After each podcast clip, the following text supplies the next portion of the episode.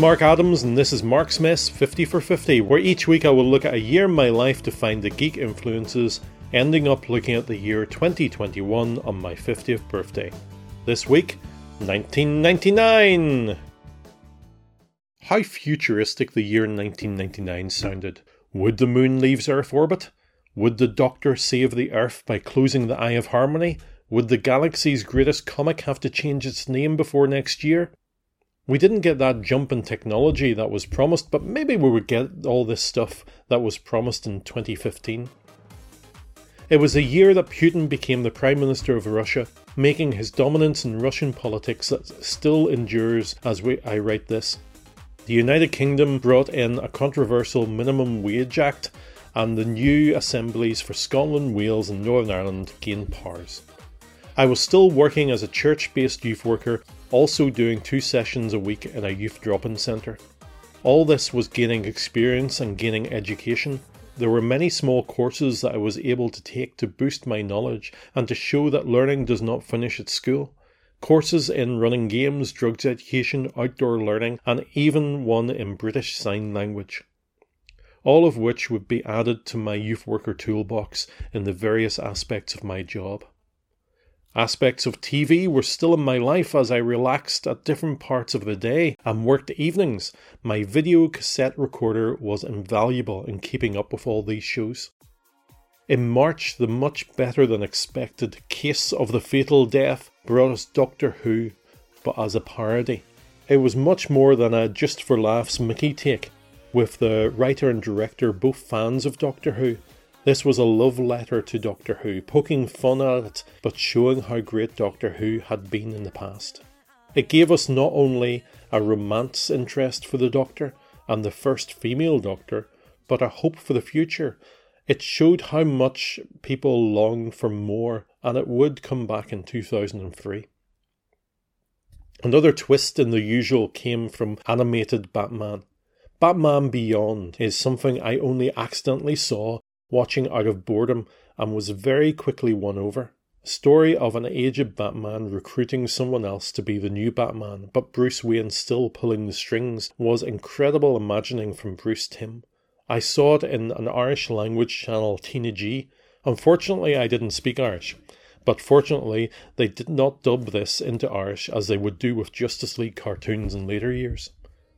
1999 was also the year I bought my first gaming station. I spent a long time weighing up the options between a PlayStation or an N64. I chose the latter. I liked the cartridge loading, I also the price was right, and it had four players. I bought Super Mario 64, The Legend of Zelda, and GoldenEye, and I really annoyed the young people by insisting that they played GoldenEye on paintball mode. It was also the year that I bought my first Harry Potter book. In fact, I bought three of them it is hard to describe how popular these books were, especially as the stories are now more accessible in film form. These young adult books were bought by adults and discussed at length. Were they any good? Well, for me they were. It was only the ending of the series that feels a wee bit of a letdown. Each book uh, is written for the age Harry was at the time, but also includes details that readers speculated about for years, wondering if they would be part of the final. I watched movie in two parts of my life that year. The science fiction films I watched in one part of my life. The big film was Star Wars The Phantom Menace, which I saw in a deserted cinema. Oh, that was luxury.